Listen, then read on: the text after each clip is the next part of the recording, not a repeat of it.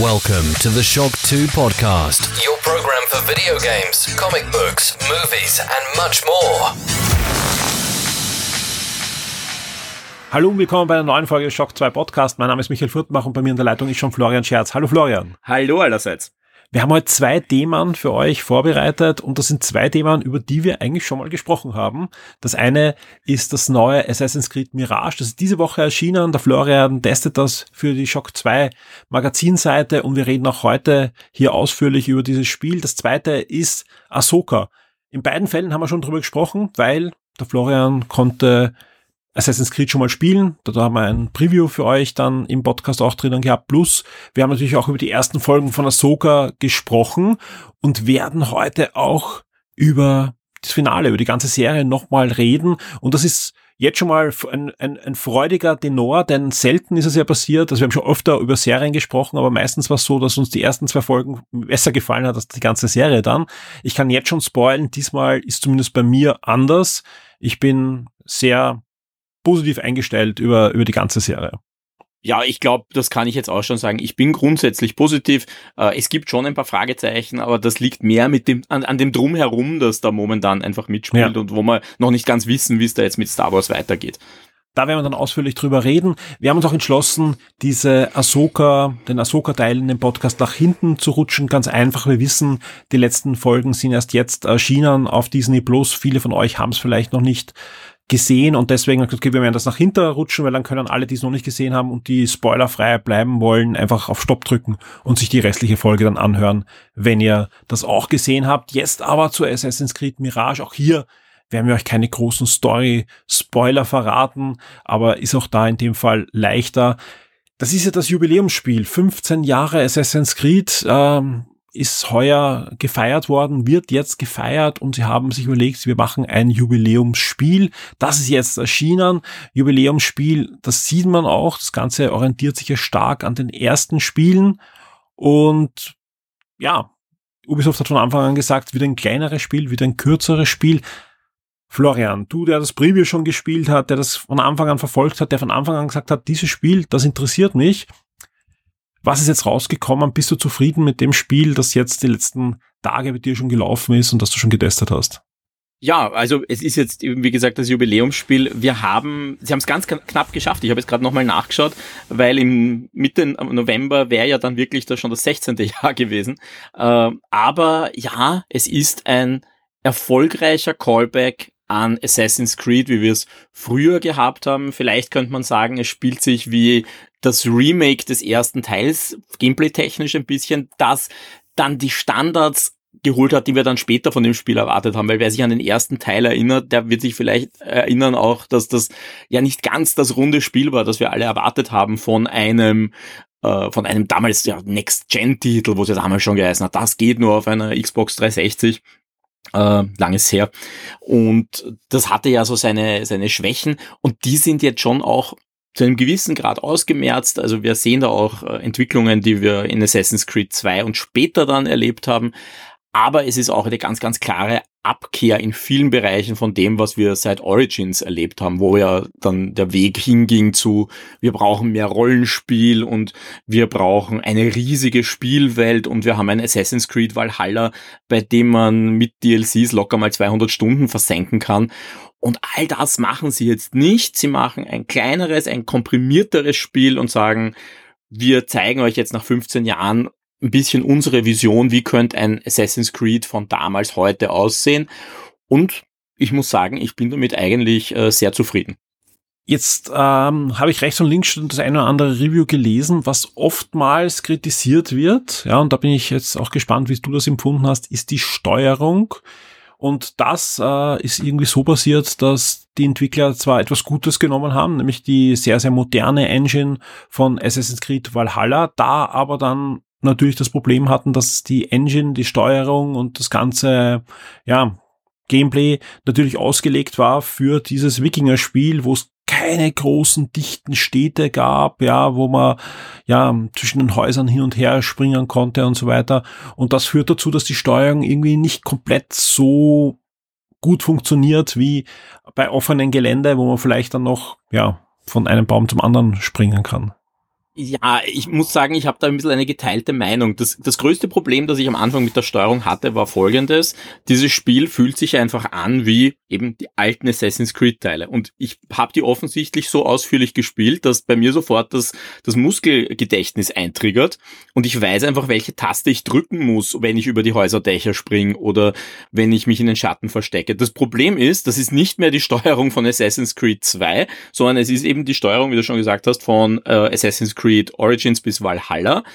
Und äh, da drückt man schon gern mal die falsche Taste. Schlicht und ergreifend, äh, weil eben mein Gedächtnis sagt, ja, da gibt's halt diesen Knopf, den drückst du für Parcours, nur stimmt's halt leider nicht mehr.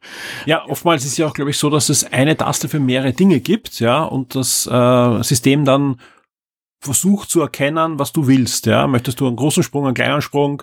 Möchtest du in den Heuhupfhaufen rein oder auf das Seil landen, was darüber äh, gespannt ist? Und das soll nicht immer akkurat funktionieren, weil einfach in einem Valhalla es nicht so viele Ebenen gibt wie in einer, einer dicht gebauten Stadt.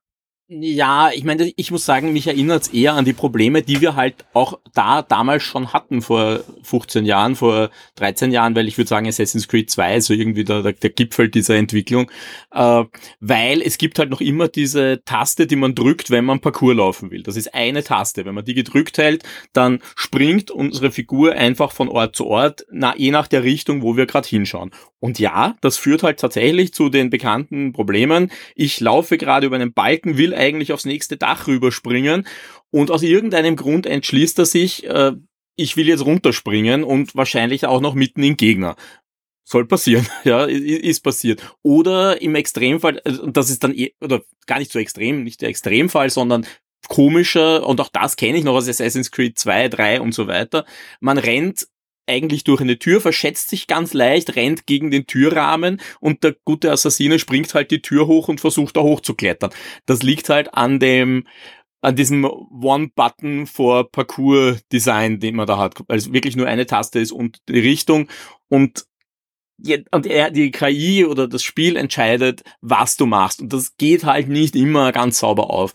Ist aber auch da eigentlich keine neue Entscheidung. Es ist jetzt nicht so, als hätte man jetzt den Parcours, den Parcours-Ansatz von den alten Spielen da gänzlich über einen Haufen geworfen. Es ist einfach auch da das alte Gameplay eigentlich, dass man in ein neues Gewand steckt, aber dabei die Steuerung nicht neu überdacht hat. Das ist, das ist, glaube ich, viel eher.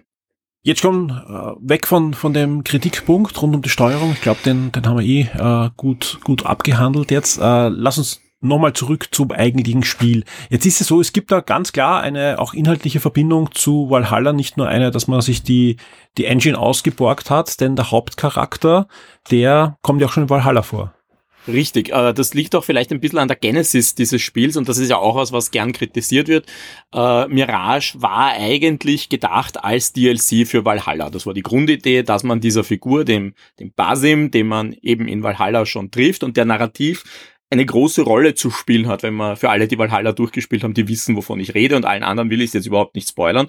Äh, denen dem wollte man die Vorgeschichte zeigen. Also von dem wollte man zeigen, wie ist der zum äh, zum Hidden One, zum Verborgenen geworden. Es sind auch da noch immer nicht die Assassinen. Äh, und da ist man dann draufgekommen, das ist vielleicht jetzt nicht das richtige Format, das als DLC zu erzählen in einem Spiel, das ja doch einen anderen Fokus gesetzt hat, sondern zu sagen, wir machen ein eigenes Spiel, das noch dazu eben die Wurzeln äh, honoriert und das viel mehr dazu passt und hat eben dieses Spiel ausgekoppelt. Und ja, es, es gibt halt diese Verbindung, weil es geht um Basim, es geht um einen Basim gute zehn Jahre, bevor wir ihn in Valhalla treffen. Wir erleben, wie er vom Straßendieb zum, äh, zum Meuchler wird wie er in den Rängen der Organisation aufsteigt und erleben seine Geschichte. Und das ist vielleicht ein bisschen schwierig manchmal. Also eben gerade wer Valhalla gespielt hat, weiß vielleicht ein bisschen zu viel über diesen Charakter und denkt sich, äh, finde ich den jetzt gerade sympathisch, weil ich den Rucksack von später umgehängt habe. Mhm. Auf der anderen Seite ist es auch gut, dass man diese Geschichte nicht kennen muss. Also man kann dieses Spiel auch spielen, wenn man diese Figur gar nicht kennt, wenn man Valhalla nicht gespielt hat. Die Geschichte ist eigenständig genug dass man auch sagen kann, hey, ich habe noch nie ein Assassin's Creed gespielt, ich probiere jetzt mal Mirage aus. Das ist wirklich ein, ein guter Einstiegspunkt. Und wenn euch der Charakter gefällt und ihr ihn interessant findet, ja, dann kann man vielleicht gleich Valhalla dranhängen. was aber auch ein völlig anderes äh, Assassin's Creed ist, das muss man ganz klar sagen, mit einem ganz anderen Fokus. Jetzt spielt das Spiel im historischen Bagdad des 9. Jahrhunderts. Ähm, fühlt man sich da schon ein bisschen wie nach Hause kommen? Total. Gerade die alten Spiele gespielt hat? Total. Also das, du hast ganz, ganz schnell Vibes vom allerersten Assassin's Creed. Es gibt ja sogar einen Grafikfilter, den man einschalten kann. Dann schaut sogar aus wie das alte Assassin's Creed. Also wirklich Teil 1, das hat ja diesen, diesen Blaustich gehabt, den kann man einschalten, wenn man das, das möchte und noch mehr Nostalgie haben will. Aber auch von der, der Denkweise, von, vom Aussehen der Gebäude. Klar, wir waren damals ja nicht in Bagdad unterwegs, sondern wir waren in Jerusalem und, äh, und allen möglichen anderen Städten im Heiligen Land unterwegs. Aber das fühlt sich wirklich an wie ein, wie, wie, wie nach Hause kommen in den Orient, weil es wirklich genau diese Erinnerungen aufbeschwört und sie spielen auch manchmal mit genau diesen Ideen, dass man weiß, man kommt wieder nach Hause. Auf der anderen Seite, man darf eben den Fehler nicht machen und sagen, naja, das ist ja jetzt nur Assassin's Creed 1, sondern sie bauen auch viele Ideen ein, die dann später gekommen sind. Also gerade im Parcours merkt man, da kam dazwischen ein Assassin's Creed 2 mit ein paar Ideen mit ein paar Gadgets, mit denen man äh, leichter raufklettern kann, zum Beispiel diese Lifte, die man, mit denen man sich aufs Dach katapultieren kann, kann gibt's oder Dinge, wo man draufspringt und die schwenken einen ums Eck. All das kennen wir aus aus späteren Spielen, aber nicht unbedingt aus Assassin's Creed 1. Ich glaube auch im Stealth hat ja vieles noch nicht gegeben im ersten Teil, also auch gerade die die spielerischen Möglichkeiten sind dann doch moderner als, als, als damals und das soll sie auch sein. Soll ja eher eine Hommage, eine Verneigung sein und kein, ja, schlechter Remaster. Ja, ganz genau. Man nimmt doch dieses Blackbox-Design, das war, glaube ich, in Unity, dass man das verwendet hat, wo man halt sagt, so, man muss, in, man muss rein, man muss was finden, äh, such dir mal Möglichkeiten, wie du da reinkommst, wie du da reinschleichen kannst. Äh, das, das sind alles eigentlich Dinge, die wir aus anderen Spielen kennen, nicht unbedingt eben aus dem ersten, und die da ein Comeback feiern und noch einmal äh, gezeigt werden können. Und das zeigt ja auch schon, weil wenn wir jetzt schon über Stealth reden, ja, auch da sehen wir ein Zurück zum Fokus, weil Eivor jetzt in Valhalla war halt eine Killermaschine. Da sind wir das hat gar nicht, gar nicht so viel Sinn gemacht, auf Stealth zu spielen. In diesem Spiel, in Mirage, musst du fast auf Stealth spielen, weil der gute Basim schafft ein, zwei Gegner, vielleicht drei, wenn es gut geht, äh, im direkten Nahkampf, aber wenn es vier sind, sollte man echt die Beine in die Hand nehmen. Das geht sich nicht mehr aus. Äh, und die, aber auf der anderen Seite, wenn man in Stealth geht, wenn man da wirklich vorsichtig vorgeht, wenn man sich überlegt, wie, in welcher Reihenfolge schalte ich meine Gegner aus, das ist jetzt wieder da, ja, und das macht auch extrem viel Spaß, auch wenn man dazu sagen muss, die KI hat leider ihre Limitationen und hin und wieder macht es einem das Spiel fast zu leicht, sich durchzumeucheln. Aber äh, es, ich würde sagen, es macht trotz allem einfach Spaß, auch wenn es vielleicht nicht die unglaubliche Herausforderung ist. Da wollte ich jetzt auch gleich äh, nachfragen, weil du ja sagst Limitationen. Äh, wir haben Ende 2023, das Spiel erscheint aber auch für PlayStation 4 und Xbox One. Wie sehr merkt man das? Ja, weil da wäre natürlich mehr machbar, wenn man sagt, okay, man, man, man schneidet diese Zöpfe ab, oder? Ja, definitiv. Also da wäre mehr drin gewesen. Ähm, es ist jetzt kein, kein, es ist jetzt kein Spiel, wo ich sage, das ist in irgendeiner Hinsicht hässlich oder so, aber es gibt halt NPCs, die ein ziemlich totes Gesicht haben. Es gibt diese Momente, wo Animationen abgespielt werden, wo man sich schon denkt, welche Drogen hat der bitte genommen? Ich habe einen Händler gehabt, der hat mir, glaube ich, mit Ausdruckstanz seine Waren angeboten. Ich weiß nicht, was da passiert ist. Aber ja, es ist im Endeffekt, es, schaut ganz gut aus, es ist jetzt nicht bahnbrechend. Auch da, das liegt wahrscheinlich auch daran, die haben auf Valhalla jetzt nochmal ein Spiel draufgesetzt mit der Valhalla Engine. Da geht wahrscheinlich auch gar nicht mehr so viel äh, Quantensprung. Ich glaube, den nächsten Sprung werden wir eben dann erst sehen mit dem nächsten großen Assassin's Creed. Das ja schon in Entwicklung ist, das wissen wir ja schon, dass da ein nächstes großes Abenteuer kommt. Ja, Assassins kommen ja jetzt jede Menge, wenn man sich so anschaut, die Liste, auch an der schon offiziell bestätigten, wir haben VR-Spiele, wir haben Mobile Games, die auch wirklich gut ausschauen, ja, auch mit, mit Netflix wieder an einem gebastelt und so, also da kommt ja einiges für die Assassins-Fans auf uns zu, plus natürlich dann dieses große Über-Assassin, das ja im nächsten Jahr schon präsentiert werden soll und wo dann wirklich alle Sachen andocken. Merkt man von diesen Über-Assassin irgendetwas, weil auch Mirage soll ja dann schlussendlich da andocken. Bis jetzt nicht. Also das ist vielleicht auch gerade so was für alle, die jetzt sagen, mich interessiert diese Real-Life-Komponente nicht. Mhm. Das ist ganz, ganz stark in den Hintergrund gedrängt. Also es gibt schon, gerade im Intro hören wir den Vater von Desmond mal was erzählen. Aber danach, wenn man nicht hin und wieder so an ein paar Grafik Anführungszeichen Fehlern merken würde, wir sind im Animus, wenn es nicht diese Ladesequenzen geben würde. Das ist extrem zurückgedrängt. Das fokussiert sich ganz, ganz stark auf das äh, Erlebnis in Bagdad, auf diese Geschichte.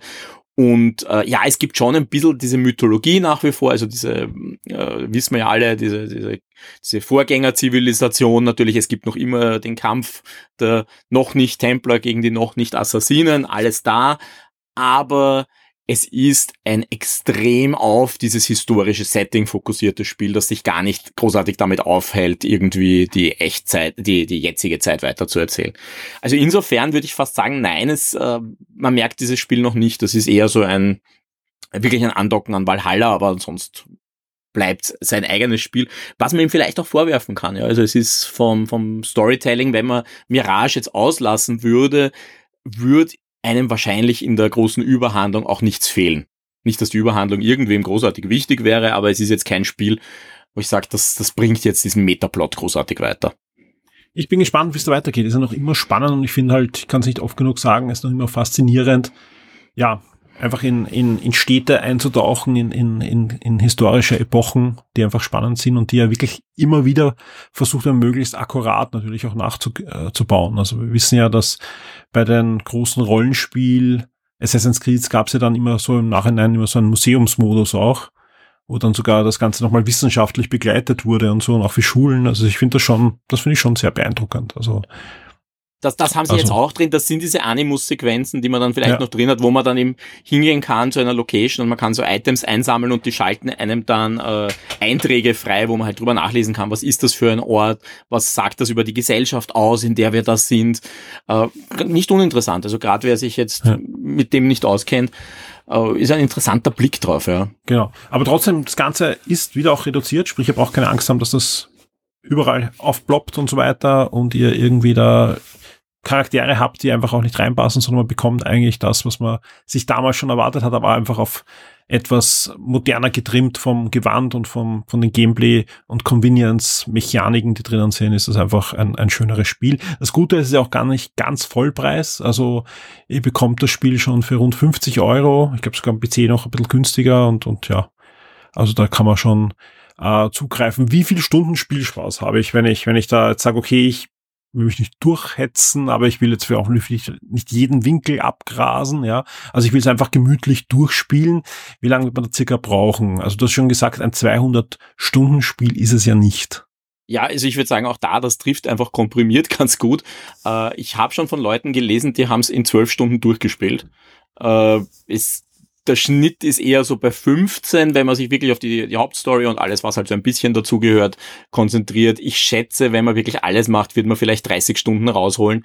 Äh, das war's aber auch schon wieder, ja. Aber diese 30 Stunden sind dafür äh, vollgepackter. Also das ist jetzt wirklich ein Assassin's Creed, wo ich sage, man trimmt das Fett weg, man trimmt diese Leerräume weg, man trimmt diese riesige Welt weg, in die spannend ist zu erkunden, aber wo viele, an vielen Enden nichts passiert und komprimiert halt wieder alles auf Bagdad und Umgebung. Und das heißt, es tut sich halt ständig was. Auch das Storytelling ist deutlich linearer deswegen. Also es gibt schon so Momente, wo es ein bisschen äh, splittet und man kann natürlich immer wieder sagen, ich mache jetzt, eine, ne-, mache jetzt Nebenaufgaben und gehe jetzt nicht der Hauptstory nach. Aber es ist alles fokussiert und es zieht einen deutlich linearer durch. Auch da wie damals. Ja, also das kennen wir halt auch alles. Und das mag einem gefallen. Also mir als alten Assassin's Creed Fan gefällt das eigentlich total gut. Es gibt sicher Leute, die sagen, hey, mir hat es also eigentlich erst ab Origins gefallen oder ich mochte, dass das Valhalla so riesig war. Die werden jetzt wahrscheinlich auch ein bisschen enttäuscht sein. Die werden jetzt sagen, hey, wo ist mein Spiel hin? Ja, und selbst wenn ich sage, es sind 50 Euro, ja, es ist halt trotzdem. Ja. Na, da, da hast, da hast du natürlich recht, aber ich glaube, da hat oft genug Ubisoft auch gesagt, hey, das ist jetzt kein großes Rollenspiel. Ja, also sie haben eh von Anfang an versucht, auch diese, diese Erwartungshaltung nicht aufzubauen. Und das, das, das, ich finde, das erfüllen sie ganz gut jetzt. Also, was ich jetzt bis jetzt gelesen habe, von dir jetzt gehört habe und so weiter, äh, Shock 2 Review gibt's ja auch bald dazu. Also da könnt ihr euch gut einlesen und könnt dann entscheiden, ob das etwas für euch ist. Aber wer mal wieder Lust hat, da so in den Orient äh, zurückzukehren, ich glaube, das ist schon ein cooles Spiel, gerade jetzt wieder die, die Abende länger werden. Ja, wobei man eben sagen muss, ja eben, rechnet durch, äh, wenn ihr sagt, holt maximal äh, 30 Stunden raus, dann äh, könnt ihr euch ausrechnen, so viele Abende sind's dann nicht. Aber ich muss auch sagen, für mich, es ist halt, für mich persönlich, ich habe gerade momentan einfach auch sehr viel zu tun. Für mich war das jetzt extrem entspannend, dass mhm. ich eben das Gefühl habe, ich gehe in einen Assassins rein und sehe tatsächlich die Chance, dass ich da den Abspann erreiche, ohne jetzt zu sagen, ich gebe ein halbes Jahr mein Leben auf. Das verstehe ich, ja. Also das ist, in der Hinsicht ist es, äh, ist es sehr, sehr schön. Und ich finde es ja auch spannend, wir diskutieren ja auch bei anderen Open World Games teilweise, sind sie jetzt schon zu groß? Ja, sind die, wir haben spannenderweise, ich kann mich erinnern, im, bei uns in der Community ist die Diskussion bei Zelda jetzt aufgekommen. Ist Zelda einfach jetzt schon zu groß? Und wo auch Leute sagen, hey, ich hätte jetzt gern wieder ein kleines Zelda, ja. Und das ist ja so ähnlich. Wir hatten ein riesiges Assassin's Creed, jetzt machen wir mal ein kleines Assassin's Creed. Und ich glaube, das wird seine ganz eigenen Fans finden. Das wird vielleicht einen neuen Zugang für manche Leute ermöglichen, die bis jetzt gesagt haben, naja, für 200 Stunden, das, das fange ich gar nicht an, weil ich weiß gar nicht, ob es mir gefällt. Das ist ein Spiel, das kann man sich anschauen. Man wird feststellen, gefällt es mir oder gefällt es mir nicht. Aber man wird jetzt nicht das Gefühl haben, man muss da jetzt durchpushen bis zum Ende, sondern weil das Ende gar nicht so weit weg ist. Ja, also bevor, das ist eher so ein Spiel, wo ich dann rausgehe und denke, ah, ich hätte jetzt gern gehabt, dass das noch ein bisschen länger dauert, als wo man sich denkt, na zum Glück ist jetzt endlich aus. Ich will, mhm. ich habe eh schon wieder fünf neue Spieler, die auf mich warten. Hast du? ja. Sehr schön. Also ich glaube, ich glaube, das ist ein Spiel, das muss ich mir auch noch anschauen. Also ich, da, da, ich finde das zu spannend, äh, was da immer rechts und links abgeht. Und diesmal, so wie du sagst, darum habe ich auch gelacht, wie du das erzählt hast. Da habe ich auch die Chance, dass ich das Ende sehe, weil bei Valhalla habe ich zwar reingespielt, aber ja. das ist ein Wahnsinn. Vor allem, mich würde allein schon der DLC interessieren, wo man äh, die diese mythologischen ähm, Missionen spielt und ganz anderen Held hat und so weiter. Aber selbst der ist wieder bei 30 Stunden. Das ist ein Wahnsinn. Ja, wobei der ist also auch, so im, gibt's ja auch im Hauptspiel schon was dazu. Also, aber ja, ja natürlich, das, das ist irrsinnig. Zu dem Zeitpunkt, wo Assassin's Creed Valhalla wirklich in die Gänge gekommen ist, ist Mirage eigentlich schon fast wieder aus. Ja. Also es geht ja. wirklich flott und äh, es hat einfach nicht viel, viel Padding, Padding. Es verliert sich einfach nicht. Wir werden sehen, wie da die Verkaufszahlen sind, weil das ist halt wieder so eine Geschichte. Wird sich das gut verkaufen, dann äh, wird sicher in Zukunft auch wieder kleinere Spiele geben. Wäre es zu wünschen. Also ich finde, ich find, beides hat äh, Berechtigung, so wie du sagst. Kann ruhig mal an 10 oder 20 Jahr weniger kosten, dafür weniger Stunden bieten und wer ein, ein ja, Service-Game eigentlich haben möchte, was eigentlich eineinhalb Jahre spielt und fast sonst nichts, dann da gibt es sicher auch wieder genug Content dann in den nächsten Monaten. Ja, werden wir ja auch sehen, jetzt eben mit diesem neuen über Assassin's Creed, gerade da wird er sich ja anbieten. Hey, dann mache ich mal ein 10-Stunden-Spiel irgendwo dran mit einem Charakter. Ja. Also da soll es ja verschiedene Settings und verschiedene genau. Charaktere geben. Das, warum nicht? Ja, da kann ich auch mal eine kleinere Geschichte erzählen. Und die spielt sich halt vielleicht ein bisschen anders, viel spielt sich vielleicht klassischer und ich glaube, da ist einfach Raum in der Serie für beide Arten von Gameplay. Ich glaube, das sind schöne Schlussworte. Unser Review findet ihr auf der Shock 2 Webseite und wir, der Florian und ich, äh, wir plaudern jetzt noch über die gerade zu Ende gegangene neue Star Wars Serie Ahsoka und deswegen auch hier der Hinweis, wir werden spoilen, liebe Leute. Ja, also wir haben die Serie gesehen, wir haben auch vorher überlegt, aber es bringt hier gar nicht irgendwie spoilerfrei ähm, irgendwas zu erzählen. Was wir spoilerfrei erzählen können, das habt ihr am Anfang gehört, dass äh, die, die Serie jetzt nicht mit Hass von uns beiden überschüttet werden wird. Das sollte klar sein. Aber es gibt da wirklich viel Gesprächsbedarf. Also ich bin da sehr gespannt, weil ja auch der Florian da ein bisschen anderen Zugang hat in dem Fall. Und deswegen hier der Hinweis, wir werden jetzt spoilern, ja, also ab jetzt auf eigene Gefahr. Ich würde wirklich jedem empfehlen, der mitten in der Serie jetzt ist gerade, ja, äh, drückt jetzt auf Pause, merkt euch das, macht euch eine, eine Erinnerung auf euren Smartphone und wenn ihr die Folgen dann gesehen habt, dann horcht jetzt weiter und da bin ich dann gespannt, auch bei allen, die es schon gesehen haben, dass ihr gleich unter unseren unserem Post im Forum natürlich mitdiskutiert, wie euch da jetzt wirklich ähm, das Ende oder die ganze Staffel gefallen hat, ob ihr unserer Meinung seid, ob ihr komplett grundlegend anderer Meinung seid. Auch das kann ich mir durchaus vorstellen. Äh, das Schöne ist, ja, da, da bin ich wirklich erleichtert. Ja, ich ich, ich bin wirklich in die letzte Folge wirklich fast mit ein bisschen ängstlich hineingegangen. Aber ich dachte, das, bitte macht's mir nicht die Serie auch noch kaputt, ja, weil gerade gerade was mit Mandalorian, da haben wir eh schon oft darüber diskutiert, ja. Das habe ich einfach nicht verstanden, wie man das so falsch abbiegen kann. Es ist nicht so, ja. Ich, ich, ich kann da viel kritisieren, ja, also es sind alles nur so Kleinigkeiten eigentlich, die, die generell an Star Wars vielleicht nicht rund laufen, aber über die ich gern eigentlich fast hinübersehe, weil mich die Serie, ja, von der ersten bis zur letzten Folge wirklich gut unterhalten hat und ich mich auf jede neue Folge total gefreut habe. Und das ist mir schon lange nicht mehr untergekommen bei einer Marvel- oder Star Wars-Serie. Ja, geht mir ähnlich. Also ich finde auch meine Kritikpunkte dran, aber das war eine gute Serie, die eine gute Geschichte erzählt hat, die sich wirklich nach Star Wars angefühlt hat. Also ich, ich glaube, ich habe es damals, bei, wenn wir über die ersten zwei Folgen gesprochen haben, schon gesagt, dass man merkt schon diesen Kontrast, dass wir Andor hatten, das versucht hat, was Eigenes zu machen und eine neue Art, eine Star Wars Geschichte zu erzählen, präsentieren wollte. Und dagegen ist Ahsoka ist Star Wars. Ja, also da finde ich so viele Elemente, wo ich sage, das hätte George Lucas auch nicht anders gemacht. Ähm, ja. Und das fühlt sich einfach, auch da wieder, es fühlt sich total nach nach Hause kommen an, für mich. Definitiv, das, das, das war ja schon nach der ersten Folge auch klar. Das ist jetzt die Star Wars Serie, die sich eigentlich alle erwartet haben, seit Disney Plus gestartet ist irgendwie. Also jetzt nichts gegen die ersten Staffeln Mandalorian, die finde ich eigentlich auch gut und da, da kam schon auch vieles Gutes und so wie du sagst, äh, Endor war ja auch was echt Tolles, ja, aber da, da gab's jetzt die Jedis, da gab's böse, gute Raumschlachten, also eigentlich in Wirklichkeit äh, die Serie hat das geboten, was, was sich jeder so unter Star Wars eigentlich vorstellt, der jetzt nicht ganz tief in der Materie ist und, und einfach da, wie bei Endor, das Ganze anders erforscht haben möchte oder mal was Frisches haben möchte. Also das, das, das ist da geboten worden, ja.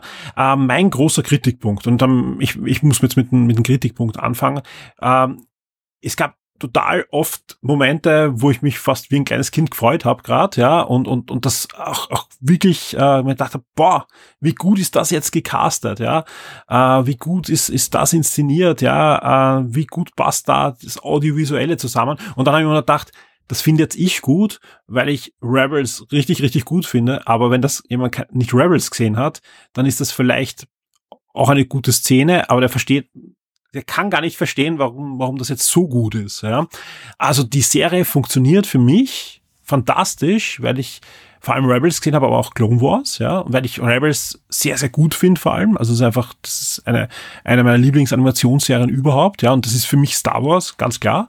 Ähm, die wird so nicht funktionieren, wenn ich das nicht gesehen hätte. Dann wäre das was Star Wars, ich hätte zwar Lichtschwerter und ich, und ich krieg ein die wichtigsten Sachen erklärt, aber ich kann mir nicht vorstellen, dass die Serie dann so gut funktioniert. Ja, da kann ich natürlich jetzt wunderbar mitreden, weil äh, die Serie hat mich jetzt dazu gebracht, dass ich jetzt mit den animierten Sachen angefangen habe, was effektiv heißt, ich habe mir den Clone Wars Film nochmal angesehen und die ersten fünf Folgen aktuell. Also ich bin wirklich nicht an dem Punkt, dass ich sagen kann, ich bin da jetzt irgendwo äh, so weit drinnen ich verstehe, was du meinst. Ich habe sehr viel dann nachgelesen und äh, sehr viel über die Symbolik äh, von manchen Momenten nachgelesen. Also gerade jetzt in der letzten Folge, so die letzten Einstellungen, da gibt's ja Anspielungen mhm. auf, auf, auf Statuen, auf, auf Zeichnungen, auf, auf Symboliken. Die sind natürlich völlig an mir vorbeigegangen, ja, was das auch nur irgendwie heißen soll. Und natürlich auch die zentralen Charaktere sind nicht äh, so so etabliert. Ja, wir, wir springen da ja in der ganzen Serie ja ein paar Jahre nach Rebels in Charaktere rein, die wir kennen sollten, deren Beziehung zueinander wir kennen sollten und die sind halt nicht da, wenn du Rebels nicht gesehen hast. Ja, das ich, ich sag ganz ehrlich, äh, die, die, die Szene, wo Esra das erste Mal auftritt, ja, war für mich, hat genauso Gänsehaut gehabt wie ein, ein Luke Skywalker der, der auftritt. Also es ist wirklich, vor allem die haben ihn ja so gut gecastet. Ja, also das ist einfach der perfekte Schauspieler, der ihn perfekt verkörpert, von der Gestik bis zu, zu also sein Auftritt, ja, weil äh, auch da habe ich dann gelesen in, in einigen Kommentaren, also nicht, nicht bei uns, sondern äh, auch sonst, ja, ja, aber der, der Ezra und das sollte jetzt mega Jedi sein und der, nein, ja, wer Rebels gesehen hat, der war immer naturverbunden, äh, wollte eher den Gleichklang und den Frieden haben und, und klar, wenn der auf einen Planeten abstürzt, dann lebt als Einsiedler. Ja, genauso die, die Szene äh, in der vorletzten Folge, wo er ähm, Sabine das, das Lichtschwert überlässt weiterhin. Wo, wo sie ihm das Lichtschwert drücken wird, hey, du bist ja eigentlich der, der starke Jedi, nimm du doch die Waffe. Und er sagt, nein, die habe ich dir gegeben. Und da, da, da, ich sag ganz ehrlich, mein Gedankengang war das, nein, bitte macht Ezra nicht zu einem neuen Luke Skywalker äh, in, in, der, in, in, der, in den Sequels, ja, der jetzt komplett schwach und, und, und, und, und sich aufgibt, ja. Aber nein, dann eine, eine Folge später baut er ein neues Lichtschwert funktioniert. Das passt einfach komplett 100% zu dem, äh, zu dem, zu dem Charakter. Das ist das, was ich ja an Mandalorian äh, in den letzten Folgen dann, dann so kritisiert habe, dass plötzlich alle sich komisch verhalten haben, ja, dass irgendwie ganz komisch geschrieben wird, nur um einen Punkt zu erreichen, hat man Charakteren komplett äh, jeden Sinn genommen, ja. Und das passiert hier nicht, ja, sondern der, der agiert so wie jemand, der zehn Jahre auf einem Planeten gelebt hat, ja, der gewusst hat, okay, er kann da gar nicht ankommen gegen, gegen die, die Mächte, die dann noch am Werken sind, ja. Und, und das, das funktioniert für mich extrem gut und das, das war, das war Gänsehaut. Und vor allem der, der Schauspieler, also der, äh, ich habe Eman äh, S. S. Fendi, ja, äh, der, der passt einfach perfekt. Es ist einfach unglaublich, wie gut der passt. so, man muss auch dazu sagen, zu der Sequenz eben, wo er das Lichtschwert abgibt, ich, äh, spätestens in der Kampfsequenz in der Folge hat er ja dann bewiesen, dass er eben nicht schwach ist, sondern dass er einfach die Macht anders einsetzt. Äh, wobei diese Kampfsequenz war halt so richtig auf die Spitze getrieben ist, die Sturmtruppen schießen eh immer daneben. Äh, also ist wieder einer der Punkte, die man natürlich ja. kritisieren kann. Ja, also es ist äh, auch auch das, auch wenn man sich auch anschaut, dann dann gerade die letzte Folge, die Kämpfe, ja ich, ich finde generell, die Kämpfe sind natürlich nicht on top, ja, in, in der Serie, ja, das, das liegt wahrscheinlich auch an Budgetgründen und so weiter, ja. Ähm, ich finde die Spezialeffekte, die passen diesmal. Also da Großteils, kaum, ja. Ja, da gibt es kaum welche, wo man sagt, okay, was ist jetzt passiert, ja, warum haben sie jetzt den falschen Rechner angeworfen? Äh, die Sturmtruppen, ja, sind halt die Sturmtruppen. Also das ja. kann man halt seit Episode 4 bemängeln, dass die nicht treffen. Äh, dann plötzlich halt Stichwort Zombies, dann sind sie deutlich mächtiger plötzlich, ja, und, und äh, halten sogar Lichtschwerter aus, ja, ja, so äh, kann man sich natürlich schön reden und sagen, okay, die haben jetzt irgendein magisches Schild, aber in Wirklichkeit, ja, das ist komisch. Gebe ich ja, zu. es ist halt Plot Armor, damit es irgendwie ja. spannend wird, bleibt. Also es gehört eh dazu, aber ich muss sagen, also gerade diese Schlacht eben in der ja. siebenten Episode, die fand ich komplett bei dir. echt seltsam. Vor allem sogar ja die, ich habe mir jetzt gedacht, kriegen wir jetzt zumindest so einen Ewok-Moment, mhm. wo halt zumindest von diesen, diesen Noti, diesen neuen ja, Wesen da einer stirbt. Ich meine, das ist in Episode 6 ja einer der grausamsten Momente, wo einer von den Ewoks drauf geht. Das stimmt, ja. Und nicht einmal das, ja, auch die überleben alle. Ich meine, die haben halt alle ihre Panzerung, ihre Fahrzeuge, in die sie sich da zurückziehen können können. Aber ja, das, ja, es ist, es ist okay, es ist Star Wars, aber ein bisschen viel war es halt jetzt. Und generell, weil wir jetzt schon so Noti gesagt haben, auch die, die haben mich so total erinnert, das wird George Lucas auch machen. Ja, also die, diese Noti sind doch wirklich eine Mischung aus Gangens mit Evox, oder? Also rein von dem, wie sie rüberkommen. Absolut, absolut. Also bin ich, bin ich hundertprozentig bei dir. Äh, ist ja auch da, man darf ja nicht vergessen, ja, dass Clone Wars war ja auch die Serie von George Lucas selbst noch, ja. Also wir haben ja da ja nicht, äh, De Filoni ist ja niemand, der jetzt mit Disney erst kam und, und, und dann äh, den, den Disney-Spirit da überall drüber gehaucht hat, sondern das, das ist schon jemand, der oftmals als rechte Hand da schon mitgearbeitet hat und, und das dann gut übernommen hat. Ja, ja. definitiv. Und das merkt man auch, ja. Also ich, ich sage jetzt nicht, dass alles, was er macht, ist gut. Ja, nein. Also der hat doch einiges schon verbrochen, ja. Aber das, das, das ist ein Punkt, was, was ich auch, äh, ich, ich habe dann natürlich auch Lust gehabt, wieder mal Rebels zu schauen und haben wir dann eben so quer durch die zweiten, die letzten zwei Staffeln haben wir ein bisschen angeschaut, ja. Und mhm. da ist mir nur aufgefallen, dass ich oftmals dann, weil ich halt dazwischen geschaut habe, ja, dann mir nachher dachte, warum, das gibt überhaupt keinen Sinn bei Ahsoka und, und draufgekommen bin, ich habe jetzt Szenen von Rebels eingebaut, weil einfach, ja, und drum funktioniert das auch, ja, dass teilweise Einstellungen teilweise von wie es geschrieben ist, es ist Rebels. Ja, Ahsoka ist eine Staffel Rebels. Anders kann man es gar nicht sagen, weil sie gerade in den letzten Folgen tritt ja auch immer mehr zur Seite. Ja. ja? Also jetzt die, die schauspielerische Leistung von ihr ist ein Wahnsinn. Also die, äh, dass sie, sie ähm, ist absolut äh, gut gecastet, spielt super, aber sie wird immer mehr zum Yoda. Ja, könnte also man ein auch Charakter, so sagen, über ja. den man sich freut, den man sieht, ja. ja. Aber in Wirklichkeit, ich glaube nicht, dass es eine zweite Staffel gibt, ganz ehrlich. Ja, das ist halt jetzt die große Frage, die wir ein bisschen, äh, die sich ein bisschen in den Raum stellt, weil ich meine, soweit, wir, wir sind ja jetzt im Spoiler-Territorium, die Serie hat ja kein Ende. Ja, also das, das Ende ist äh, ein, ich sag mal, äh, Episode 5 Ende, ja. Alle sind irgendwo, äh, da, da muss eine Fortsetzung her in irgendeiner Form. Und da muss man, da bin ich halt jetzt gespannt, was sie machen. Ja, also wir wissen natürlich, es wird äh, weitere Serien geben in diesem Universum. Also wir wissen ja, es kommt noch eine Mandalorian-Staffel, es kommt noch Skeleton Crew, das auch in diesem dieser Zeit spielt. Und natürlich, wir wissen, es ist für 2026 angekündigt ein Dave Filoni-Film, der all diese Serien aus dieser Mandalorian-Ära dann zusammenführen soll. Und da bin ich jetzt gespannt, weil ich glaube, das Ende von Ahsoka ist ein zu großer Rucksack für einen zweiten, also nur für einen Film. Das kann nicht funktionieren. Ja, vor allem wäre es auch nicht ein guter Anfang, weil der Film soll im Kino sein und wer dann nicht Ahsoka gesehen hat, hat so viele Enden. Also entweder wir brauchen noch eine Staffel, egal wie sie dann heißen wird, ja, ja. oder wir brauchen einen großen Rebels Fernsehfilm, ein Weihnachtsspecial, ja, oder mhm. zwei, ein, ein, ähnlich wie, ja, einer am 23. Dezember, einer am 30.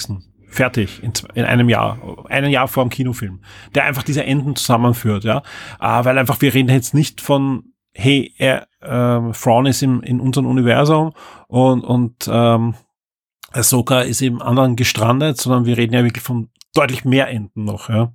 Ja, na, vor allem quer über die Serien. Es wird sowieso spannend, ja. Also wir haben ja bis jetzt äh, immer gesehen, äh, und ich, da denke ich jetzt auch an Marvel teilweise, weil die halt auch so ein bisschen jetzt dieses Modell ja verfolgen, dass man versucht, die Serien zwar einzubauen, dass sie eigentlich relevant sein sollten, aber ins Kino sollst du trotzdem unbelastet gehen können. Also wenn du dich ins Kino setzt, soll soll es wurscht sein, was du vorher gesehen hast. Und das wird bei diesem Film halt nicht funktionieren. Nein. Also ganz einfach, weil ja dieser Film ja die ganzen Serien zu Ende bringen soll. Das ist ja, ja, also der Film hat ja zwei, zwei Sinne. Also der eine ist, ähm, ich bringe die Serien zu Ende und ich schaffe es für die Kinozuseher äh, den Gap zwischen Rückkehr der Jedi-Ritter und Episode 8 äh, zu schließen. Ja, na definitiv, sieben, aber es ist sieben, trotzdem ja, um sieben ja. zu schließen. Aber ja. es ist trotzdem ein Rucksack, den du diesem Film ja, umhängst, der die Zielgruppe einfach einschränkt. Da können eine Trilogie her, ganz ehrlich. Ja, ja also damit bin ich immer vorsichtig, weil wir wissen, dass Trilogien bei Disney nicht immer gut funktionieren. Aber wirklich, ja, vom ich sage ja, ja. jetzt eine, es hätte müssen, sagen wir so, ich, ich verbessere mich, es hätte eine Trilogie herkommen sollen, weil eigentlich die Handlung von Ahsoka wäre doch der perfekte Anfang von einer Trilogie gewesen. Ja, wahrscheinlich, ja. ja nimm, nimm ein paar, es gibt ein paar Füllsachen raus, ja, dann hast du einen Film. Das hätte man auch in einem Film super erzählen können. Und stell dir mal vor, das Ende in einem Film. Jeder wartet auf den nächsten Teil. Ja, definitiv. Also mir ja. geht's ja auch so, ja. Ich, ich warte jetzt auch dann, eben, wie geht's jetzt weiter. Der zweite Teil ist dann der Kampf gegen Thrawn in, in unserem Universum. Und es wird halt weiter erzählt, auch die, die ganzen anderen Enden, ja. Und der dritte ist halt das Finale, wo wir dann sehen, den Aufstieg der First Order. Ja. Das wäre die Trilogie gewesen. Ja, das stimmt. Ja. Dann haben sie dagegen entschlossen, ganz einfach, weil man hat einfach Disney Plus ja viel, viel zentraler gesehen, als das heute Bob Iger sieht, ja. Der will ja kaum noch Star Wars und, Fern äh, Marvel-Serien machen. Der, der will wieder zurück ins Kino, weil er sagt, Geld. ja, ja. unser Aktienkurs ist, ist ähm, ähm, drei Jahre tief. Ähm, deswegen, deswegen mal sehen, wie es da weitergeht. Aber ich, sie müssen es halt irgendwie weiterbringen. Ja. ja. Ähm, Ob es eine zweite Staffel geben wird, wird sich sehen, denn da geht es ja nicht nur ums Finanzielle, da geht es ja nicht nur um, um Erfolg oder Nicht-Erfolg, sondern man hat ja auch maßgebliche Probleme bei der Serie. Denn eines der großen Ändern war ja, ein, ein, ein Balen, der auf, auf einer Statue stand, ja, und in die Ferne blickt und man denkt, boah, ja, wie gut ist dieser Charakter? In, in der ersten Folge sah er aus im Trailer wie ein Fanfilm und am Schluss hat man sich gedacht, man will einfach unbedingt mehr von diesem Charakter wissen. Was weiß er und welche Verbindungen gibt es zu Anakin? Ja, ja. Äh, was hat er da gespürt äh, von, von den ganzen ähm, Mortisgöttern? Ja, das sind einfach so viele Fragen, die man einfach hat, ja, spätestens wenn man eben Rebels und und äh, Clone Wars gesehen hat. Und das ist halt auch die das, das Ding, was ich was was ich äh, vorher gesagt habe als Kritikpunkt, ja. Wer dieses Jahr nicht gesehen hat, denkt sich, okay, was ist das für eine Statue? Warum ist das jetzt ja. cool? Ja. Das, das und war was, das, was ich auch gemeint habe. Und was macht die verdammte weiße Eule da vorne? Ja. mhm.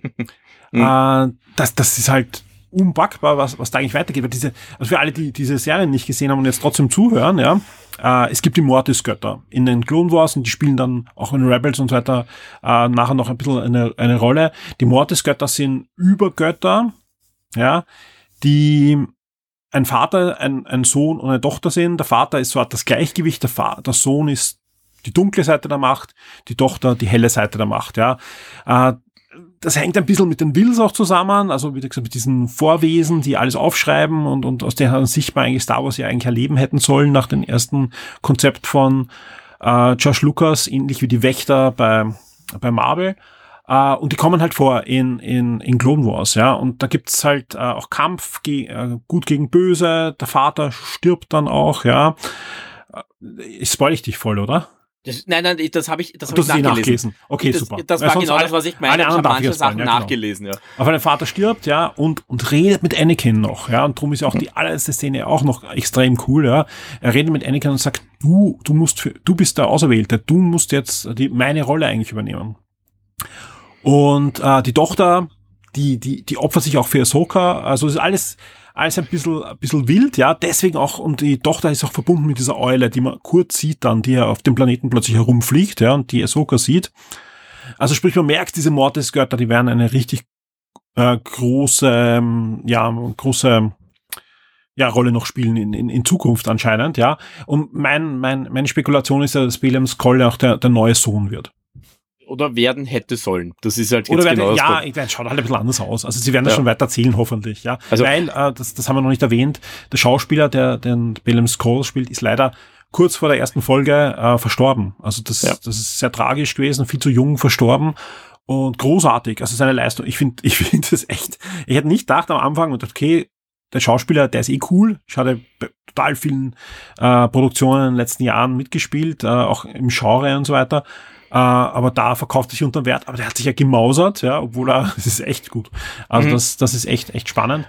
Ich bin gespannt, wie sie es weitererzählen. Ich hoffe, sie finden da irgendeinen guten Weg, weil das, das ist eine, vor allem, das bringt halt extrem viel frischen Wind ins Star Wars Universum, ohne cheesy zu sein. Das hat man eben schon gemerkt bei Clone Wars und bei Rebels. Man kann mit dem arbeiten.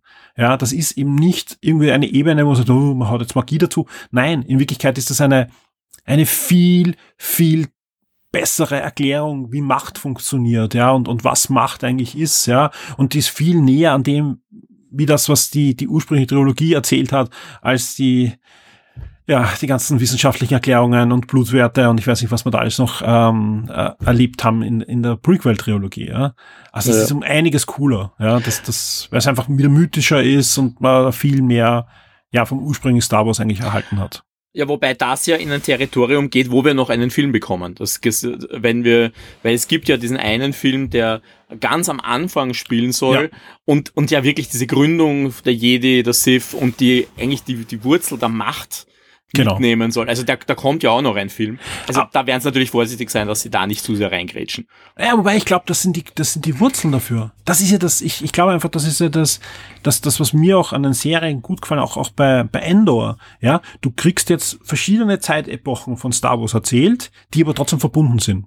Ja, ja, na, eh, aber ja. du wirst das jetzt nicht in dieser Zeitebene, glaube ich, wird's jetzt nicht äh, die, die Überrolle spielen, diese, diese Mythologie, weil wir in diese Mythologie hinein, also über diese Mythologie einfach noch einen Film bekommen werden. Ja, ja, ja. Und das aber, wird aber dann eine Connection wir, aufmachen. Genau, einfach. wir sehen, wir sehen halt eine ganz andere Ebene von dieser Mythologie dann. Eben genau. ist äh, Vater, Sohn, Tochter sind ja tot oder, oder, oder nicht mehr da existent jetzt in, in der Existenz, die wir im Clone Wars gesehen haben. Da haben wir es ja schon ein bisschen erklärt bekommen, ja.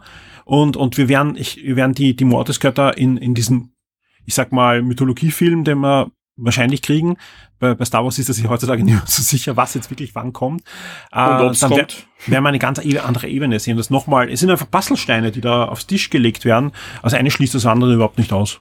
Ja, na klar, ja. das, das ist ja auch das Gute an diesem verbundenen Kanon, auch wenn es jetzt auch nicht mehr hundertprozentig aufgeht. Also sie haben ja auch schon ihre Fehler gemacht. Aber ja. Etwas, etwas, über das ich mit dir natürlich reden muss, ja. Und da habe ich gesehen, dass du im Forum auch eher kritisch warst, ja. Was sagst du jetzt am Ende der Serie zu Thrawn? Ich also ich, ich muss dazu sagen, Thrawn ist ja eine meiner Lieblingsfiguren aus dem alten Legends-Kanon. Äh, ich habe, glaube ich, das, ich habe, glaube ich, mittlerweile das Gefühl, dass er in dieser Serie sein Potenzial nicht ausschöpfen konnte, weil es einfach auch das falsche Setting für ihn war. Also Thrawn ist für mich halt immer noch dieser Überstratege, der fünf Schritte weiter ist als alle anderen Und ich sehe ihn in dieser Serie leider halt immer als der, der sagt, ja, und da schicke ich jetzt meine Sturmtruppen hin. Ach, wir haben alle verloren. Ja, es war trotzdem ein Sieg. Äh, das, das fand ich jetzt nicht ganz so cool. Aber ich, ich habe dann gedacht, ich hätte jetzt gerne eine Thrawn-Serie mit ihm als Fokus, wo er einfach eine Staffel lang nur mit seinen Gegnern den Boden aufwäscht. Einfach damit man sieht, was das eigentlich für ein brillanter Stratege ist. Und das ist halt schwierig in einer Serie, wo ich habe äh, eine, eine Ahsoka mit ihren Gru Truppen, die natürlich einen Erfolg haben muss am Ende, ja. Und es gibt ja auch einen gewissen Erfolg am Ende, weil sie zumindest Ezra zurückbringen. Aber mir fehlt ein bisschen diese Stärke, diese Unbesiegbarkeit von Thrawn. Ja, also Thrawn war halt für mich im Legend-Kanon der, der eine Riesen, wo die Rebellen alles dagegen werfen gegen ihn in einer Raumschlacht. Also die Neue Republik ist das natürlich dann schon. Und danach kommen sie drauf, ja, sie haben von ihren Schiffen drei erbeutet, weil alle anderen hat er schon längst weggebracht, ja. Also das ist ein unglaublicher Strategie und das sehe ich nicht, das sehe, das, das sehe ich jetzt leider noch nicht. Ja, ich weiß, was du meinst, ja. Ähm, aber ich, für mich ist er wirklich wieder eben eine, eine weitere Staffel Rebels, ja. Und in Rebels macht er das. Also in Rebels gibt es einige, einige ähm, Schachzüge von ihm, wo er schon sehr, ja, wo eigentlich es aussieht, als würden die, die Rebellen gewinnen und dann doch nicht. so. Das also, kann sein, genau das, das passiert. Ja. Genau. Und, und das ist eigentlich, man darf nicht vergessen, auch er eben zehn Jahre im, im Exil. Ja, seine, seine Sturmtruppen sind ja Zombies oder was auch immer. Äh, da, das, das muss eh noch ein bisschen erklärt werden, auch alles. Ja, äh, ich, ich glaube schon, dass er was, was sehr gut fand, äh, ich, ich, ich gerade in der letzten Folge, wo er auch noch erklärt, ja, er hat schon öfter gedacht, eben, wenn er mit, mit Jedis kämpft und so weiter, man darf die nicht unterschätzen und so weiter. Also man merkt schon, dass er Rückschläge hat, ja. Also wir sehen ja, ja. hier einen Frauen, der halt einige echte Rückschläge erlitten hat in der Vergangenheit, ja, zehn Jahre im Exil war und deswegen vorsichtiger ist. Das, so habe ich das eher interpretiert. Ja, das kann, das kann schon sein. Äh, er hat ja auch irgendeinen Masterplan, der, also das, wir wissen ja, die letzte Szene führt ihn ja dann nach Datumir. Er hat ja da irgendwas eingelagert, was offensichtlich ganz, ganz wichtig ist für seinen großen Plan. Ja. Äh, das ist halt alles noch offen. Aber ja, wie gesagt, ich, ich sehe halt das Problem, er war halt auch nur in drei Folgen dabei, hat damit nur beschränkten Raum, wo er wirklich äh, seine, seine Brillanz zeigen konnte und der Fokus liegt halt auf der anderen Gruppe. Das ist, ich glaube, das ist halt ein bisschen das Problem, dass, dass die Serie der Figur den Raum nicht geben konnte, den Absolut, er wahrscheinlich ja. brauchen, gebraucht hätte, um sich da jetzt auch in der Serie stärker zu etablieren. Ja, ansonsten, äh, Lars Mikkelsen finde ich großartig. Also der, der, der spielt ihm eigentlich so, wie man auch wenn man jetzt nicht Rebels gesehen hat, sondern nur die, die alten Bücher gelesen hat, finde ich, ich, ich finde, der, der verkörpert ihm, natürlich ist er ein älterer Frauen, aber diese, diese absolute Ruhigkeit und diese über, doch, schwebt ein bisschen eine Mischung aus, aus, aus Überheblichkeit wahrscheinlich, ja, aber, aber trotzdem halt auch mit der Sicherheit, dass der Plan aufgeht. Äh, das finde ich schon, schon gut gespielt, ja. Schminke und so weiter kann man, kann man natürlich darüber diskutieren, finde ich aber auch für eine Serie gut gelungen. Ja, ich habe auch einiges an Kritik gehört, dass er äh, etwas zu fest ist für die Rolle, aber das stört mich gar nicht. Er ist ein älterer Thrawn, ja, also da stört mich die Statur nicht, wenn er jetzt ein bisschen ja, anders außerdem zehn also Jahre im Exil. Ist, ja, genau, also das ist eine Kritik, die ich nicht Wie haben teile, wir ausgeschaut ja. nach zwei Jahren Covid, also ja, ja, das ist genau das Problem. Nein, also, aber ich möchte das nur aufgreifen, weil es auch da Kritik gab. Er schaut halt nicht so aus, aber ja, es passt, es passt eigentlich für einen Charakter, der jetzt auch deutlich älter ist, als er jemals in den, den Legends-Büchern geworden ist. Äh, also für mich passt das schon, ja, also das, das ja. ist okay. Und er ist ja einer der wenigen Schauspieler, die auch von Rebels mitgekommen sind, ja, also der hat ihn ja schon in Rebels ja, ja. Äh, gesprochen, weil Absolut. sonst ist ja fast alles neu gecastet worden. Aber da den hat man mitgenommen und das finde ich ist eine gute Entscheidung. Ja.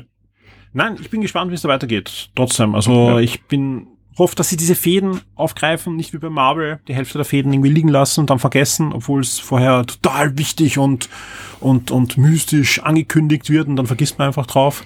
Das hoffe ich halt, dass sie es schaffen. Ähm, ich meine, notfalls als Zeichentrickserie. Macht eine ja. neue Staffel Rebels mit den, den Sprechern das, und fertig. Ja. Das wäre auch eine Lösung natürlich für den Balance Call. Wäre ja. eine Lösung, dass man den ja. einfach jetzt animiert äh, weitererzählt. Ja. Also jetzt nicht falsch verstehen da draußen. Ich wünsche mir auch eine Live-Action-Fortsetzung, aber bevor wir es gar nicht erzählt bekommen, dann bitte animiert. Ja. Also trotz, ich bin jetzt deutlich wieder positiver eingestimmt, auch auf äh, Hinblick der, der, der kommenden Serien und Filme ja. als nach Mandalorian. Das, das war halt nix und, und hoffentlich äh, war es einfach ein Ausrutscher. Wie geht's dir eigentlich mit der Rückkehr von Anakin? Also Rückkehr unter Anführungszeichen. Wie, wie hast du das empfunden? Ich, ja, da, da, das ist ein guter Punkt, weil da müssen wir natürlich zu etwas kommen, äh, wo ich, wie ich das letzte Mal mit dir gesprochen habe, ja ziemliche Befürchtungen hatte, nämlich die Welt zwischen der Welten. Ja. Äh, das, da, mit dem hätte man die Serie wirklich in der Sekunde hätte man die zerstören können und, und, und dann einfach sagen können, ja, vergesst einfach Star Wars, ja, äh, schaut euch irgendwas anderes an. Äh, das haben sie aber eigentlich ganz gut hingekriegt, ja. Also es war, war weniger, weniger peinlich, als ich mir das erwartet habe. Sie haben auch weniger kaputt gemacht.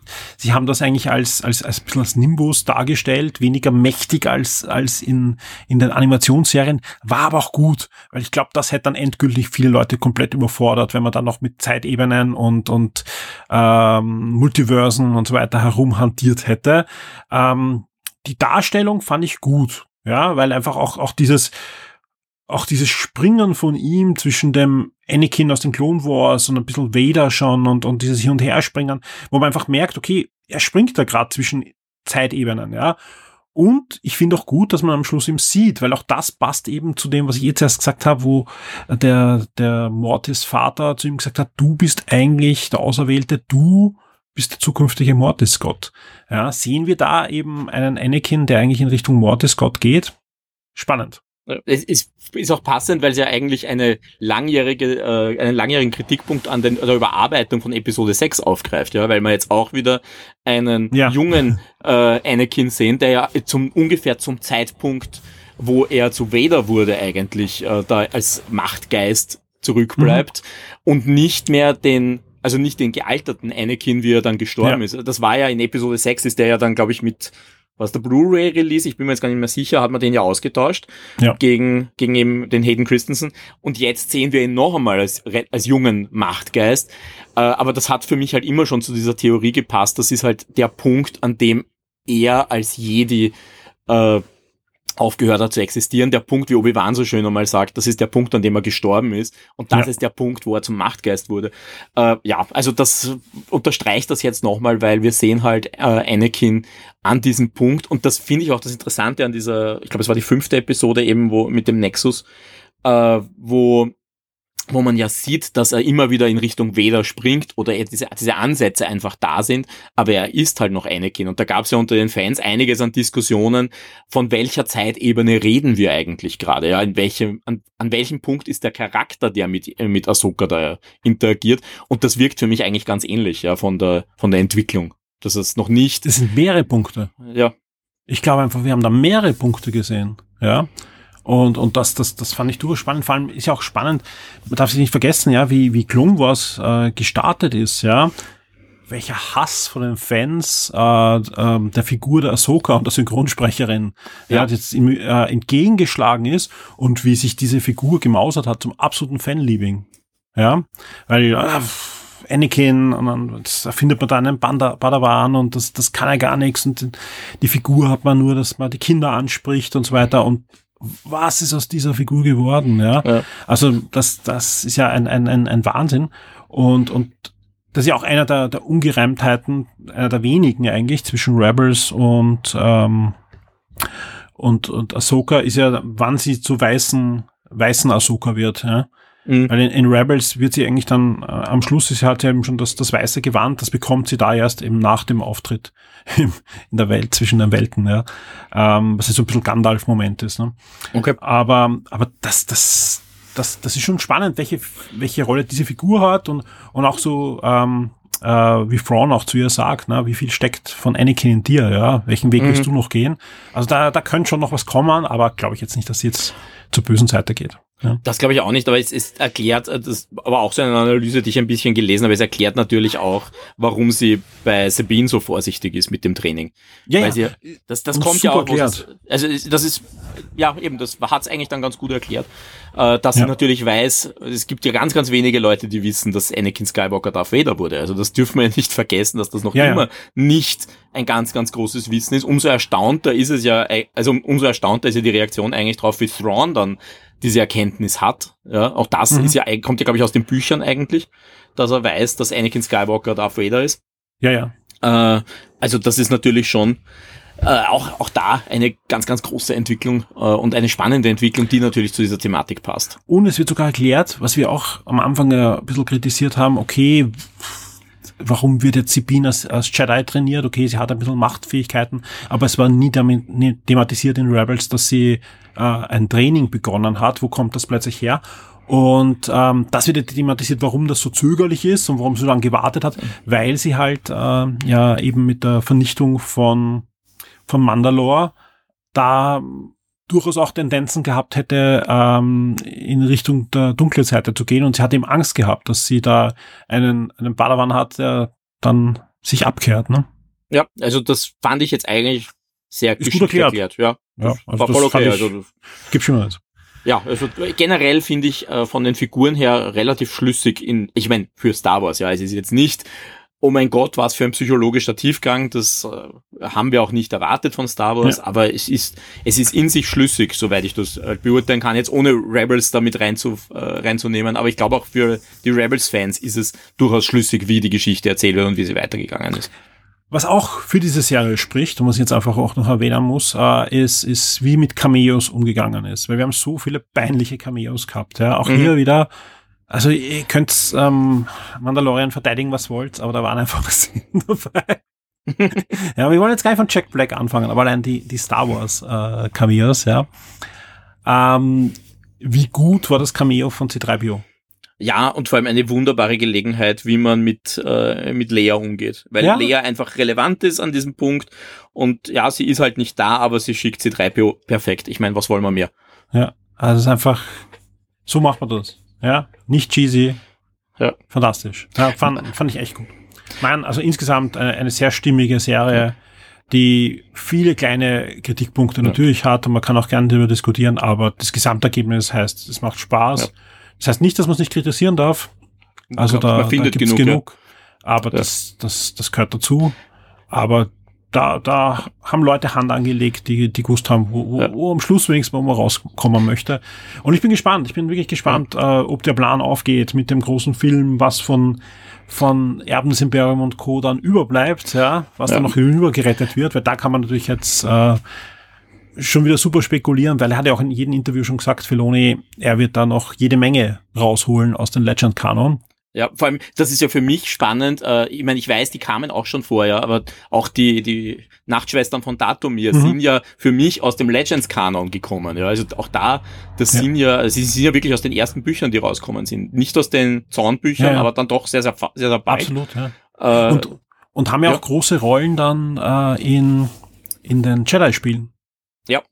Also das ist ja generell spannend, dass, dass die Serie sich ja in mehreren Punkten auf äh, Jedi Survivor und äh, Jedi Fallen Order bezieht. Also das wirklich voll in den Kanon hineinholt. Also das ist ja auch spannend. Ja, das ist aber auch das Gute, dass wir jetzt einfach mehr und mehr Spiele sehen, die äh, die einfach eingebunden sind. Und das, auch ja. das gab es ja schon vorher. Ich habe es mir jetzt gedacht. Natürlich. Jetzt ist ja das, ja. Das, äh, das, das Remaster angekündigt worden von Dark Forces. Ja. Mhm. Und auch da, ich meine, da reden wir ja von einer Hauptfigur, die danach den Sprung in die Bücher geschafft hat. Ja. Also das ja, ist ja. auch da der, der, der Weg von ihm zum, zum Jedi und so weiter, das, das ist ja dann wirklich auch multimedial aufgearbeitet worden. Jetzt ist es natürlich nicht mehr Kanon. Ja, kann, kann cool, auch gar nicht. Wie cool war da, wie in, in Die Fighter Thrawn aufgekommen ist. Ne? Oh ja, also. das war ein unglaublicher Moment.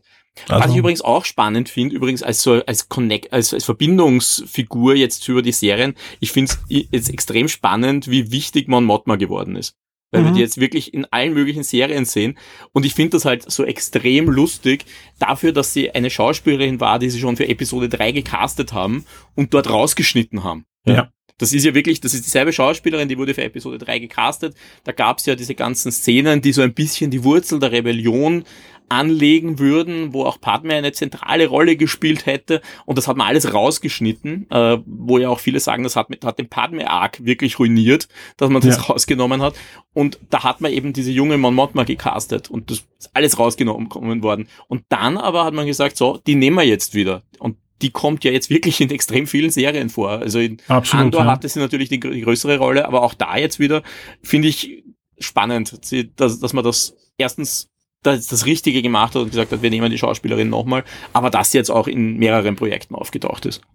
gebe ich dir recht. Also wie gesagt, und, und passt ja auch, wenn man so, so versucht, das Ganze irgendwie zusammenzuhalten, gerade wenn es in Richtung äh, finalen Kinofilm dann gehen soll. Uh, und, und das ist echt, also das ist ja auch uh, eines der, der, der großen Probleme, ja. Das, wir, wir natürlich jetzt sofort wissen wollen, wie geht's weiter mit Frauen. Ja. Ja. Aber will ich eigentlich wissen, wie diese First Order kommt? Oder könnte das nicht ein bisschen länger in der Zukunft sein? Das kommt darauf an, wie sie es erzählen. Vielleicht wird das ein Film, der das plötzlich interessanter macht. Also das wissen ich wir. Ich bin ja gespannt, ja. Wenn das, aber auch das, ich glaube, das wäre halt zu viel für, für einen Film. Ja, also da müsste man hm. zu viel äh, da müsste man zu viel reintun. Äh, es ist auch die Frage, wie funktioniert dieser Film jetzt, wenn der jetzt wieder in der klassischen Star Wars Galaxie spielt, was, was ist mit den anderen Figuren zu dieser Zeit? Ja, also eben, wir haben jetzt, haben uns jetzt um Lea herumgewurschtelt, ja. Aber das ich ist ja auch eine Zeit, in der Luke Skywalker rumrennen müsste, ja. Ja, die müssen mitspielen. Also ich, ich gehe fix davon aus, die spielen mit. Es, es gab ja schon eine Spekulation, die ich persönlich nicht glaube, aber es gab ja schon die ersten Fans, die gesagt haben, die, die Shin Hati, also die der Apprentice von, von Balen, mhm. könnte so eine Mara Jade-Figur werden. Also die, die dunkel mhm. anfängt und dann ja. über Grau-Charakter gut werden könnte. Ja. Mhm. Also es sind ja keine Siths, ne? Das sind ja das sind Dark Jedi, also Dark Jedi, ja. ja auch die, die Lichtschwerter sind nicht ganz rot, sondern orange. Ja, genau. Also es sind es sind uh. eindeutig keine Sith, ja. Äh, und er bezeichnet sich auch nicht als Sith. Er verhält, ja. Also eher, eher, ich glaube, sie werfen ja da immer wieder Ronin rein und das kommt halt ein bisschen so hin, dass die, der Jedi-Orden einfach so, wie er ist, aufgelöst worden ist und ja. sie versuchen, das jetzt neu zu machen. Und das, das ist ja auch die Connection, die der Balen zur Ahsoka sieht, weil er sagt so, du versuchst das jetzt auf deine Art weiterzugeben. Und das ist, das ist gut so. Versuch mal, such mal einen neuen Weg, aber jeder macht halt auf seine eigene Art. Also ich bin ja. gespannt, weil ich glaube, man darf nicht unterscheiden. Ich glaube, der ist mächtiger als, als viele glauben. Also das ist einfach, ein Charakter, der, der, der noch ordentlich erforscht gehört eigentlich und, und leider Gottes halt durch den Tod des Schauspielers müssen sich irgendwas Neues einfallen lassen. Ja, also das muss man sich halt anschauen, wie das weitergeht, weil er ist halt jetzt noch eine Figur der vielen Fragezeichen. Ja. Also momentan könnte man sagen, ja, so viel wissen wir jetzt nicht über ihn, so viel hat er jetzt noch nicht getan. Und in dem Augenblick, wo es halt geheißen hat, jetzt, jetzt macht er was Wichtiges, ist er eigentlich davongelaufen, so, also davongeritten. Ja. Äh, ja, das ist, ja, also das ist eine Figur, die unbedingt noch mehr Platz braucht oder, oder, sie, war, oder sie war sinnlos. Und ich glaube nicht, dass sie sinnlos war. Ich glaube eben gerade mit dieser letzten ja, Einstellung, ja. die wäre ganz, ganz wichtig gewesen. Äh, und ja, wir müssen halt jetzt einfach schauen, was können sie da noch rausholen. Und das Wie? wird halt jetzt das Fragezeichen sein. Wir wissen Absolut. ja nicht, ob dieses, also jetzt natürlich, wenn ich jetzt sage, der Film kommt 2026, wo er geplant ist, dann ist relativ wenig Zeit, das jetzt noch zu erzählen. Die Frage ist nur, halten diese Zeitpläne, weil wir wissen alle, Hollywood ist noch immer ein Chaos. Also das kann ja eh sein, dass da jetzt alles verschoben wird. Das stimmt, das darf man nicht vergessen. Ich, gerade mit dir äh, spreche, ja, und ich weiterhin die, die Hollywood-Streiks. Autoren ist ja jetzt äh, ja, zu Ende im Großen und Ganzen. Haben Sie schon abgestimmt? Sie sind am Abstimmen, äh, bis 9. stimmen Sie ab. Also Sie genau, haben jetzt ob Sie Montag die, die Kompromisse annehmen oder nicht. Ja, die Schauspieler, da wird wieder weiter verhandelt, ja, was ja, natürlich auch besser ist, als man stellt sich stur auf beiden Seiten. Ja. Haben gerade verlängert auf zwei Tage, äh, zwei Tage, also das ist jetzt gerade ganz aktuell. Auch, auch ein auf Freitag und Montag. Auch ja, ein gutes Zeichen. Auch da haben sie es jetzt richtig gemacht. Sie haben die Studio-Heads halt gleich dazugeholt. Eben da auch ja. Bob Iger, der da auch gleich mitredet. Und äh, da könnte ein bisschen Bewegung reinkommen. Äh, aber da sind natürlich auch noch viele Sachen zu klären. Das ist, muss man ganz klar sagen. Auch hier halten wir euch natürlich weiterhin am Laufenden auf Shock 2, immer wenn es was Neues gibt. Der Florian ist da wirklich einer der ersten, die da immer dran sind. Und wir sind natürlich dran, wie es jetzt weitergeht mit Star Wars. Euch da draußen hier natürlich die Einladung. Äh, diskutiert mit uns. Es gibt ein Ahsoka äh, Topic natürlich im Forum oder natürlich auch unter diesem Topic. Ja, äh, am besten, wenn es generell um die Serie geht, geht es ins Ahsoka-Topic. Wenn ihr auf unsere Diskussion hier antworten wollt, wo wir richtig oder falsch gelegen sind, ja, äh, gerne auch Verbesserungen, wenn irgendwas falsch war, ähm, dann einfach direkt ins Topic zum Podcast. Dann ist das, glaube ich, gut aufgeteilt. Und dir, ja, vielen Dank äh, für deine Zeit, Florian. Gerne. Und euch da draußen, danke fürs Zuhören. Lest das Review vom Florian auf der Shock 2 Webseite und wir hören uns bald wieder. Bis zum nächsten Mal. Tschüss. Bis dann. Ciao. Werde jetzt ein Shock 2 VIP auf Patreon oder Steady. Unterstütze den Betrieb und die Weiterentwicklung unseres Magazins und der Community, unterhalte exklusive Podcasts und vieles mehr.